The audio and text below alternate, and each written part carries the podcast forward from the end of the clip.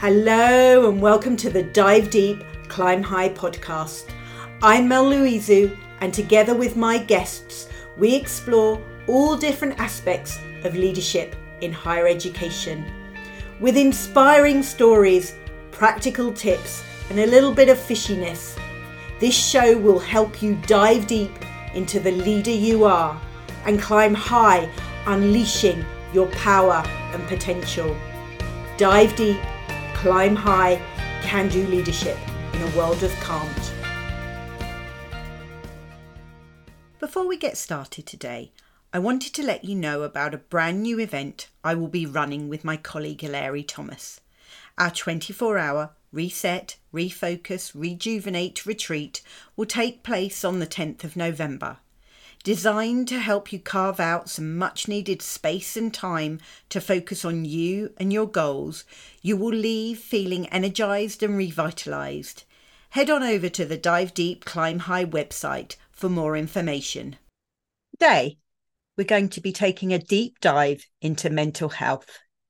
This is an incredibly important topic made even more pertinent by the fact that this episode will be going out at a time when many young people are either returning to university or taking their first steps into the world of higher education.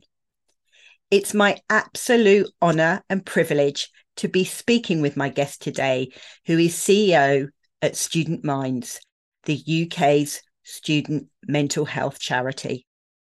In 2019, she was awarded an OBE for her services to mental health in higher education. Please welcome the incredible Rosie Tressler. Hi, Rosie. Hi, Mel. Very generous intro. Thank you very much. Yeah, as you say, it's a time when lots of students are getting ready to move or going back to uni. So, so important that we have this conversation today. Absolutely. Absolutely. Now, I know that student Minds is well known within the higher education sector and that many people will already know you. But for those people that don't, could you share a little bit about your history and how you've ended up at Student Minds?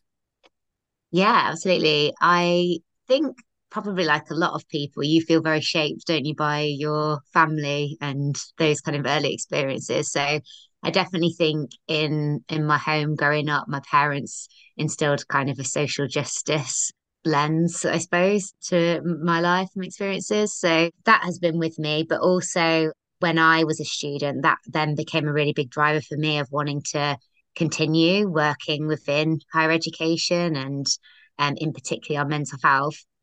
Um, so I went to uni um, to study English and history, and that is learning a lot actually about people throughout history who have tried to create change on things that they didn't think were right. And I think that's definitely given me a lot of, I don't know, a lot of energy to try and be involved with with something that I felt was important. And I was really lucky whilst I was at uni to get involved with lots of students' union activities and then become like women's officer and then to become a, a sabbatical officer. So that's where you're you work full time for the students union, whereas the equal opportunities and welfare officer. So that kind of gave me a lot of opportunity to explore my own views and my own identity as well and think about what mattered to me. Um, I think that's probably when I also started to think a bit more about how I needed to look after my own mental health. I think it's when I was able to articulate more about my own identity and preferences. So being more open about like being bisexual as well and um, how that shapes your experience of the world as well.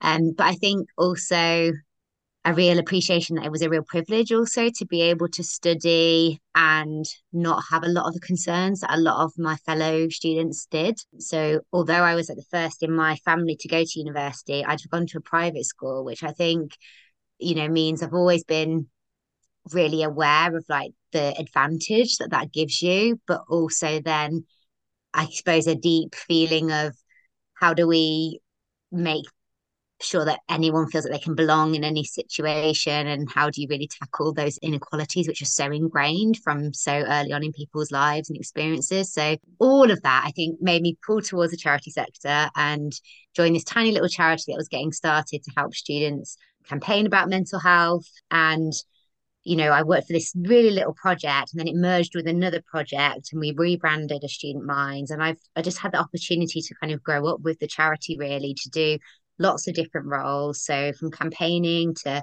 developing programs and training and then eventually becoming the chief exec. So yeah, I've kind of been able to be in an organization where I've really been able to just keep learning and developing and, and no year has felt the same as the next.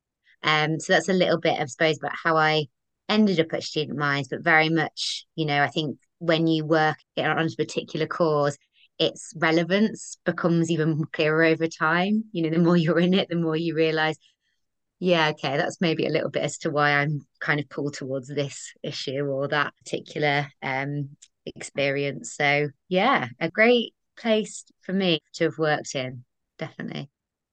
Fantastic. What a great story. And I suppose it's interesting, isn't it? And we'll explore this a little bit later. But as the organization has grown, so you've grown. And that's a really interesting concept. But I guess where I'd like to start is in that time since you were a student and working when Student Minds was a tiny little organization. How have you seen mental health change and our views of mental health change within the sector as well? I think it's changed hugely. So, you know, when Student Mind started just over a decade ago, we were trying to set up um, peer support groups for students who experienced eating difficulties and then students who experienced low mood, mild depression. I think that was a lot of kind of knocking on doors and kind of trying to uh, explain why is it really important that actually students have a strong voice in their, their support. Um, why is it important that students can be involved in decision making around an institution's strategy on mental health. And I think the dynamics definitely feel like they've shifted hugely in that time. So in general society, there's been a lot of campaigning by lots of different organizations and individuals and you know we have seen in in some areas an improvement in terms of people's understanding of mental health and their literacy um general understanding of what actually affects how I'm feeling and how can I shift that perhaps day to day. And also, I think there has been a reduction in stigma towards some areas of mental health. I don't think we're there fully. I think there are some areas of mental health where people have still perhaps not been as exposed to, you know, understanding about treatments and support and recovery and still have a few assumptions based on historic things that they've heard in films or TV or what have you. But generally, we've seen that kind of broader shift. And then within higher education itself, I think to go from that period when we felt like we were really knocking on doors and students coming to us feeling quite frustrated often about experiences they'd had to now where we have a lot of different major schemes and projects in place um, that are you know, ensuring that mental health really is a strategic priority for the whole of the sector. And that's reflected in what universities are doing. We can see that. We can see from what they're investing in. We can see from whether they're participating in things like the University Mental Health Charter, which we run, and I, I can talk more about later. So, yeah, I think a big shift. And also seeing that echoed throughout staff as well. You know, I think we've seen more university staff in the sector as well engaging in discussions around workplace well-being more than perhaps were a decade or, or two ago. But as you would expect me to say, I still think we have a long way to go, you know, to get to a point where you really feel all members of the community can get rapid access to support when they need it, know how to support someone else, feel it's okay to talk about their own experiences without really trying to filter and perhaps not feel they'll be accepted by others. Yeah, I think it's still going to take probably probably many years before we're at that point. Yeah. And and dealing with the inequalities as well. Sorry, Mal, just just thinking, you know, I always think it's important to talk about progress because that gives people hope that change is possible. But there are, of course, lots of communities in higher education who are still feeling like there are very embedded inequalities that mean that they'd have different experiences in education, you know, different outcomes, and that feel like a lot of the infrastructure around them isn't designed for them or with them in mind. And so, you know, I'm very aware there'll be some people that are listening and thinking, well, I haven't seen that kind of positive change that you're talking about either. So there'll be such a spectrum of experiences, won't there? Absolutely. I think you are right. And I think about my journey in higher education. Definitely, there is more being done. There is more awareness. But like you say, there is a lot more that people can do. And as your charity is set up to do, it is looking at those, those more difficult challenges, isn't it? And tackling those and also getting a holistic approach, which I'm guessing is what your charter is about. So, would you like to tell us more about that? Yeah, absolutely. So, I mean, as we've grown, we've kind of expanded from some of that sort of really important student led work we're talking about. We recognize to really see the kind of change that was needed, we would, you know, not only work with individuals. I mean, that's that will always be really important to us, I think, and that co-production will always be really at our core. But we recognize the changes that are needed are both they're at an individual level, but then they're at the whole institution level, and then they're at a national level as well. So, what are the things that the government are doing or that are happening globally that we need to be influencing as well? Because your mental health is impacted by so many different things about your wider environment and interactions with others. So I mean, today we see our role as being very much to support and challenge the higher education sector, the health sector, the government, and make sure that they are really working with students and that they are accountable um, to students and prioritising student mental health.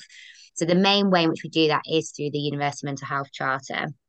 And it was something that, you know, had been a, an idea, like a little seed of an idea for the charity for a number of years. But the idea of designing a, a program that would try and really lift the bar in every single university. It's a huge undertaking right?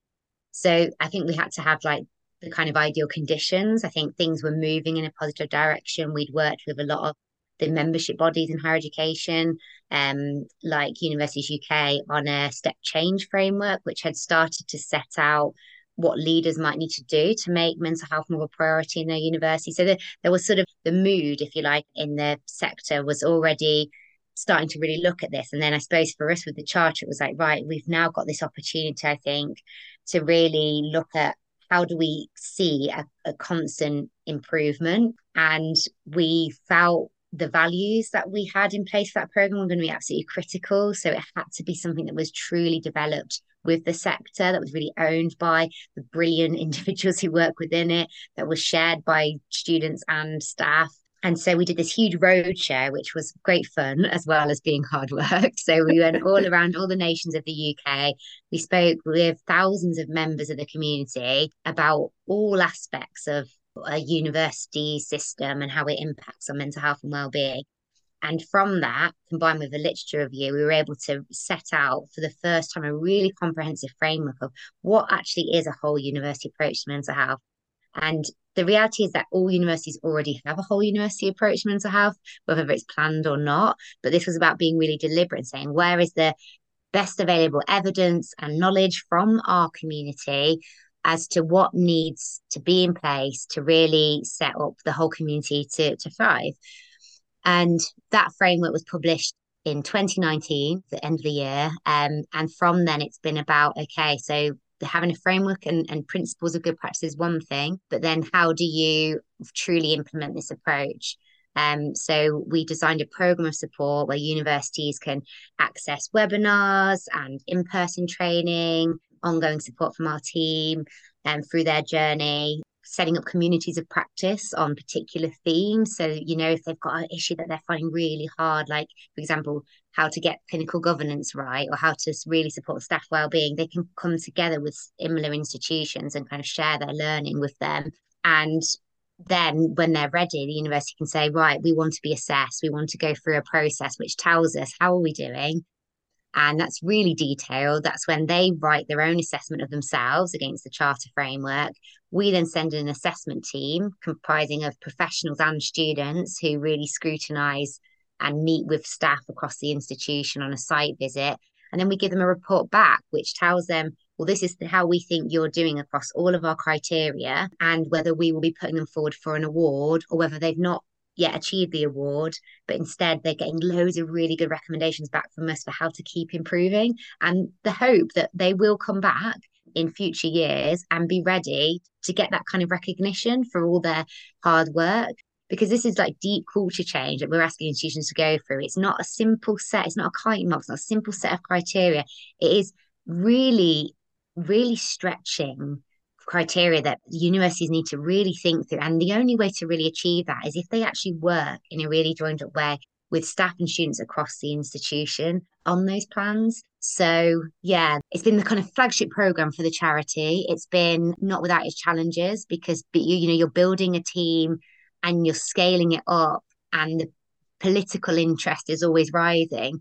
So you do all this fabulous modeling of this is how we're going to do this, and this is how many students will join each year. And then there's a lot of more interest, and you have to keep responding to it. And I have to give credit to our fab team for responding to that and kind of taking it in their stride. But to be at a point today where we've got you know 61 universities already on the program we've got seven who've achieved the award and we'll have many more going through that process in the months and years to come. I think it's definitely something that I hope everyone who's ever been involved with our organization feels really proud of because I can think back to, you know, so many individuals who've played a part in that process. They might not even realize the influence they've had, you know, like some of the students who were like on our first advisory board and things like that, that who have kept the energy and and told us to keep going and make these ideas happen. So I do hope a lot of people feel, you know, proud, excited, definitely not resting on our laurels though, because I know there's a lot of universities we still need to see engaging in, in that real deep change that I was speaking about. But yeah, it feels like an important milestone that we're at the moment the passion with which you talk about that is is just absolutely awe-inspiring and i think that you're absolutely right. It is that holistic approach. And also, you know, we know working in the sector, often it can feel within an institution that there are all these people doing good, good work. But sometimes the bit that's lacking is that bit of bringing it together and sort of getting that synergy that can happen when all those people get in a room and, and they work towards a, a common goal or a, a common purpose. So not only are you raising the flag of mental health, but actually you're encouraging them to work collaboratively in a way that will help them in other aspects of what they have to do as well. So that is really incredible. And 61 universities signed up is is amazing. Yeah. It's amazing. As you say, there's still a, a lot more out there, but actually 61 is is really fantastic. Yeah, and I know for every university who is on that program, that's a huge decision, you know, because it's not just about them investing in being on the program and thinking that they're going to have to go through this assessment. So it is all of that work they're going to have to do, as you say, to bring colleagues together. Um, and it's always been really important to our team when we were designing the University of Charter as well that this didn't throw out other really important initiatives as well, because you know sometimes that can happen in, in an, any organization. You have your strategic priorities that you are going to you know really focus on, um, but the way that we conceptualize mental health and speak about it throughout the charter framework is real understanding of the um, inequalities that exist. There's a whole section of the Charter which talks about intersectionality and how it relates to some of the other important culture change work that the sector needs to do as well. So I think there will be lots of different ways that institutions decide to approach these issues, but I think that was something again that was that was really important to us to make sure that this complemented and really supported some of those other, as we see it, completely interrelated issues.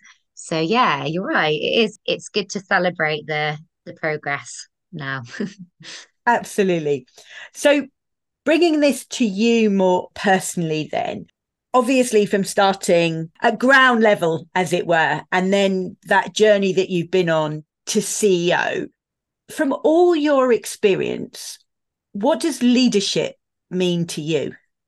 I've always found this quite difficult and you know you do some training courses as well and you, you try to think more about this but um i guess i've always felt like leadership could be about anybody you know i know because we work with so many incredible student leaders and i'm a big proponent of getting more students and young people onto decision making forums and boards. So for me, it's been, yeah, as you were saying earlier, anyone who can bring people together behind a common goal and provide hope that that can be achieved and support that process. But I think over the years, some of the things that have become more important to me would be inclusion. As I said, I think that's something that I feel very much in my core already, but being honest that you know there have been some areas of thinking about inclusion that I've been more knowledgeable about, and there's been other areas where it's been about really learning and really challenging yourself to think: Are we truly being as inclusive as we could be? You know, within our own organisation, within our own teams. So, um, I think feel very lucky because I joined a mental health charity where we did lots of training with students around like listening skills and active listening and kind of coaching and motivational interviewing techniques and things that challenge you to kind of take up less space and ask more and listen more. I God, I'm really glad I learned that when I did because I think I could have been just otherwise a bit more of a chatterbox. I mean, I feel like I'm doing that now, but yeah, like actually learning that that is skills i think is absolutely critical when it comes to, to helping organizations develop through a time where there's lots of different kind of social justice issues at the forefront of discussion in this country and globally. So yeah for me i think it is about working out how to be a truly inclusive individual who makes space and creates the environment where different perspectives and opinions can really come through. And I'm sure I've had moments where I've done that more successfully than others. Um, I think is also about being really relevant to actually what is going on in the world. And I think sometimes it's easy to say, oh, that's a bit, that's outside of our scope or that's a bit too big. And I've seen that a lot when it comes to talking about things like um, the climate crisis, where it's understandable that a lot of organizations think, well, this is, you know, something that how much can we influence it and so on. But I actually think that that is avoiding what is going to be the biggest issue affecting every single individual and every single organization. So I think if you're inclusive and you're really listening, you're then going to be relevant. You're going to be working on the things that matter. So that for me is also about being leaders about am I being truly relevant? I get to spend lots of time with students, you know, listening to what they care most about. And that helps me really feel like I am staying relevant as a leader. I'm not trying to kick something down the road that actually is right here, right now. And then I guess all of that links to being courageous. And this is something actually that we set out as a team, we set out as a core value at Student Minds. Um, several years ago now. And I think at the time it was a bit more of an aspirational value to us. We knew in our gut we wanted to be more courageous and brave, but we were probably still working out how powerful is our voice. And I think we've realized actually we have a stronger voice and influence.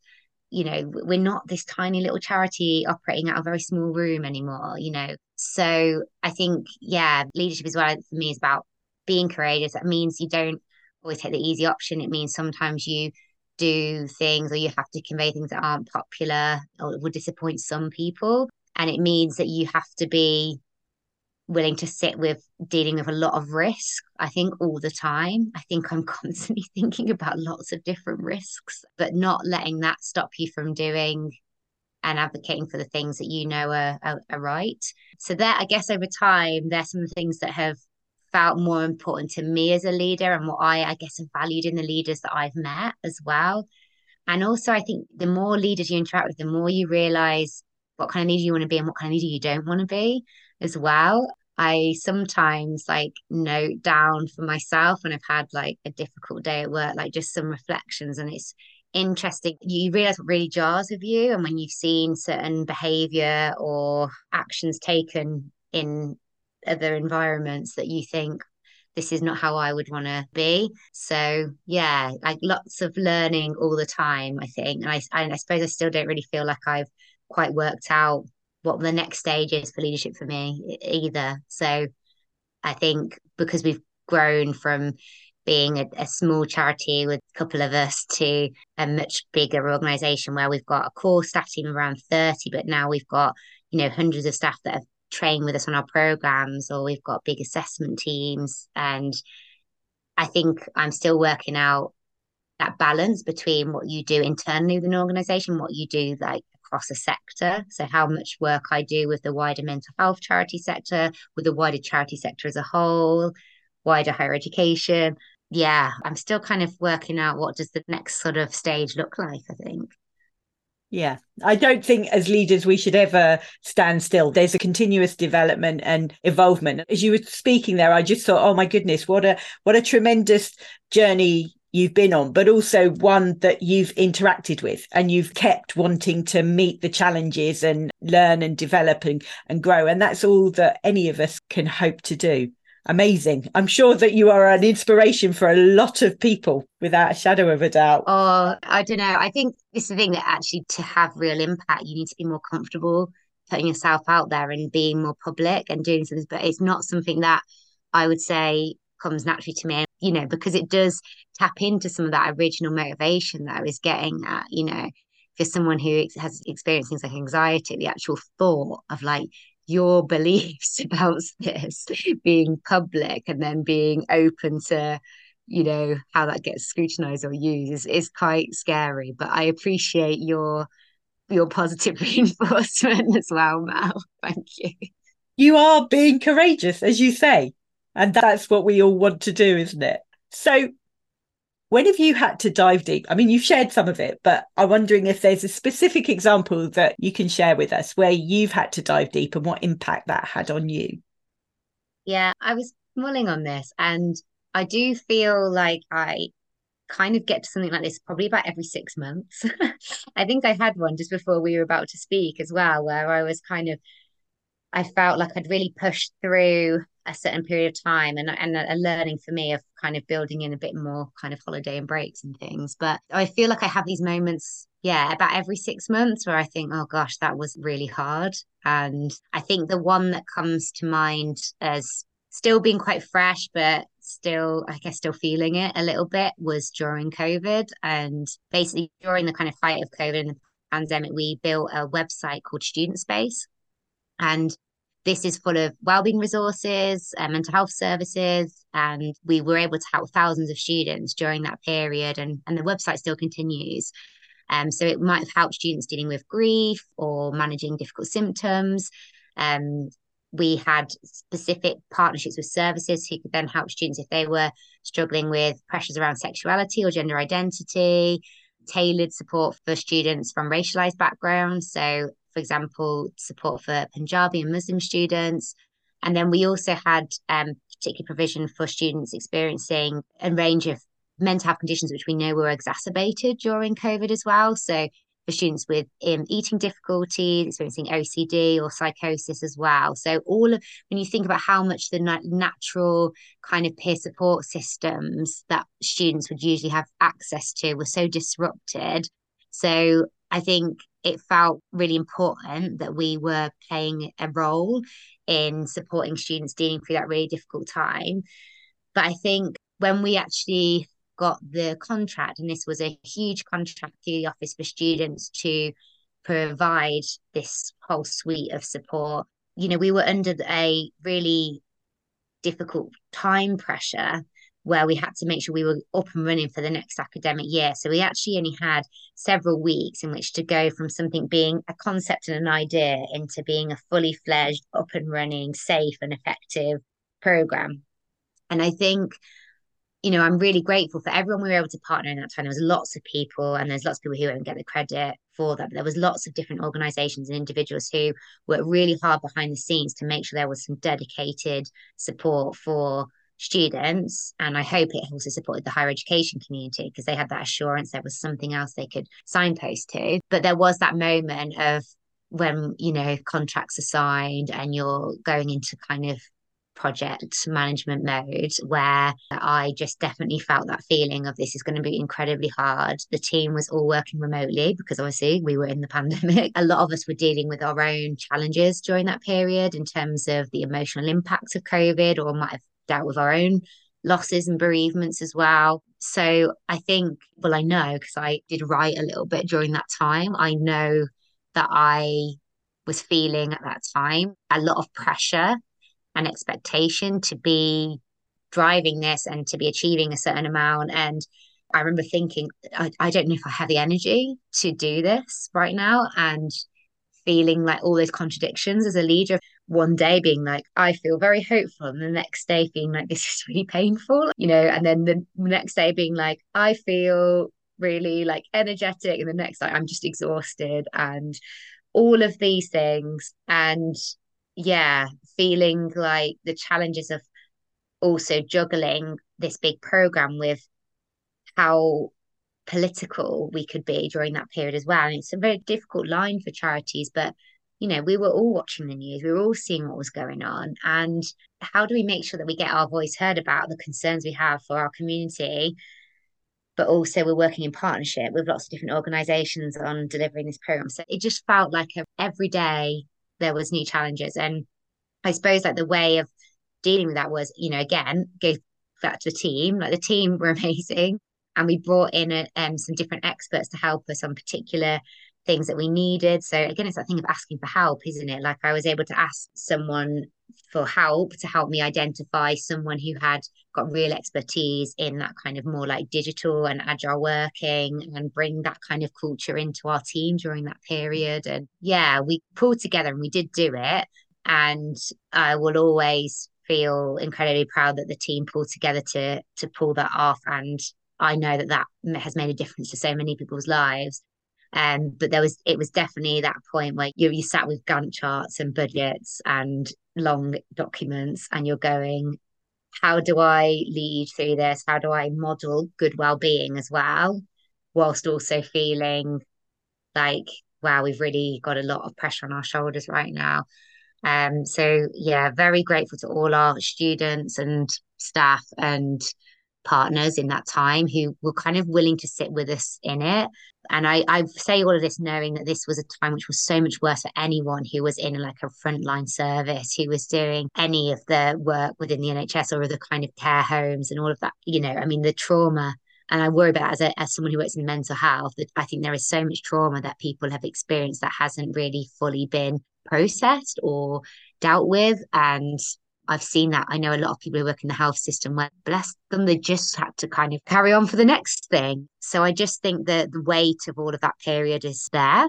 And I, I feel to a smaller extent that many will have done, but I, I recognize it. And it has taken me a bit of time to regain my kind of hope and energy from some of that time as well. So that's probably the honest answer to when I felt I had to do that and what it felt like.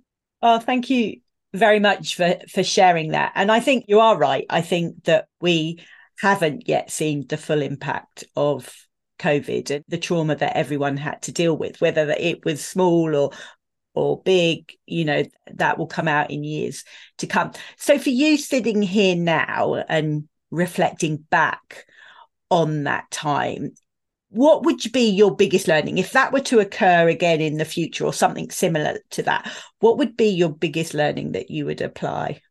I suppose this is a simple thing but it is about the people you're surrounded with isn't it? It's about if you i know there's plenty of books written about this but if you have a team that has really different and diverse skills and experiences and you tap into lots of other you know partnerships and sectors where they have all of this. The learning is it you can do things that you think are going to be impossible. That when you're looking in project manager mode at your um, spreadsheets and going how how? How, how we can do this? Um actually you don't actually try and do it all. And you actually really think about the brilliant people you have a, around you and then that you can access and you really work hard and just creating the conditions for those people to do what they do best then yeah it is that small groups of people can actually do huge things. And i mean we've been proving that time and time again with our different like projects and programs and i see and i'm inspired by from other organizations as well. So yeah i think it's always remembering that when you feel stuck. That's probably the reason why you're probably feeling like that is because you're probably seeing with it actually that problem at that moment in, on your own rather than sharing it and getting people to kind of wake you up a bit and challenge you a bit as well. But also like lots of learning about what else you need to put in place. If you are leading i'm doing a course at the moment on population health leadership and that's working with a lot of people who work across health systems and a lot of the discussions we're having there as well are about what are the things you need to put in place to kind of look after yourself? Because just acknowledging actually driving change uh, which goes across different systems it is just objectively really difficult. And you have to put in place a, really deliberately are the things that are going to keep you well and stop you internalizing it and ruminating on things. And yeah, so all the things that we do all the time with students, remembering to apply it to yourself. Classic. Which sometimes we're not very good at. Yeah. so, when have you felt like a fish that climbed a tree? I feel all the time, all the time, Mel. I think also if you if you work in an organization that is still growing and developing, and there's just a new challenge all the time. I would say probably every few weeks there's something where I'm like, I haven't seen this one before. What what do we do here? So I would just say pretty much all the time. Is that cheating? No. Is that a cheating to not give you a specific example? No. Very regularly. It's a good phrase. it just helps lighten the mood when you're looking and going, oh, this is a bit of a challenge. I feel like a fish that climbed a tree. Yeah. I will remember that next time it happens though, and actually be like, this is just one of those moments. I'm just doing that right now. That's okay. Fantastic. Oh my goodness. What a wonderful conversation. You are clearly so passionate about what you do. And Student Minds is a, a fantastic, fantastic charity how can people find out more about you, get in touch with you, the charity? What's the best way for people to do that? I'd always encourage you to go onto our website, studentminds.org.uk, and you can sign up to our newsletters for regular updates about the work we're doing. Come through there, also contact the team if there's something specific um, that you want to inquire about. But there are lots of different ways for people to get involved. So we have, you know, students get involved with us by blogging and sharing their story. We have staff who want to go on our training programs to run workshops at their institution. We have obviously colleagues who are looking at the University Mental Health Charter and thinking, right, how do we get our institution on this sort of change program? So there's lots of different ways that people can engage and get involved. Um, so yeah, please do connect with us and all the typical socials things we're on as well. And I am on Twitter still, just about at Rosie Tressler. So yeah, very happy to connect with people online as well. And it just helped doesn't it? Just meeting other people grappling with these these different challenges as well. Absolutely. And we'll put all those links in the show notes so people can get in touch. So it just leaves me to say thank you so so much. I know how busy you are how much you're taking on. So i really appreciate you taking the time to come and chat with me today. What final words of wisdom would you like to leave people with? Thank you so much mel. Thank you for doing this podcast and helping a lot of us navigate all of this. I would say my final words of wisdom is the simple stuff, you know, being deliberate about looking after your own mental health and well-being. And, you know, for me, it's a lot about how I make the time, spend time with friends, my partner, and saying no to more stuff without guilt. But also at work, it's making sure that I make time to speak with mentors and coaches and spend time with experts that can help me learn more things. So it's that, it's building the stuff that keeps you well because we all need it. Thank you for listening to this week's episode of the Dive Deep, Climb High podcast with me, Mel Louizu. To help build our community of leadership listeners, please leave me an Apple Podcast five star review. Remember, our fishy adventure doesn't have to end here. Connect with me on LinkedIn, Instagram, and Twitter. Links are in the show notes. Dive deep, climb high, can do leadership in a world of can't.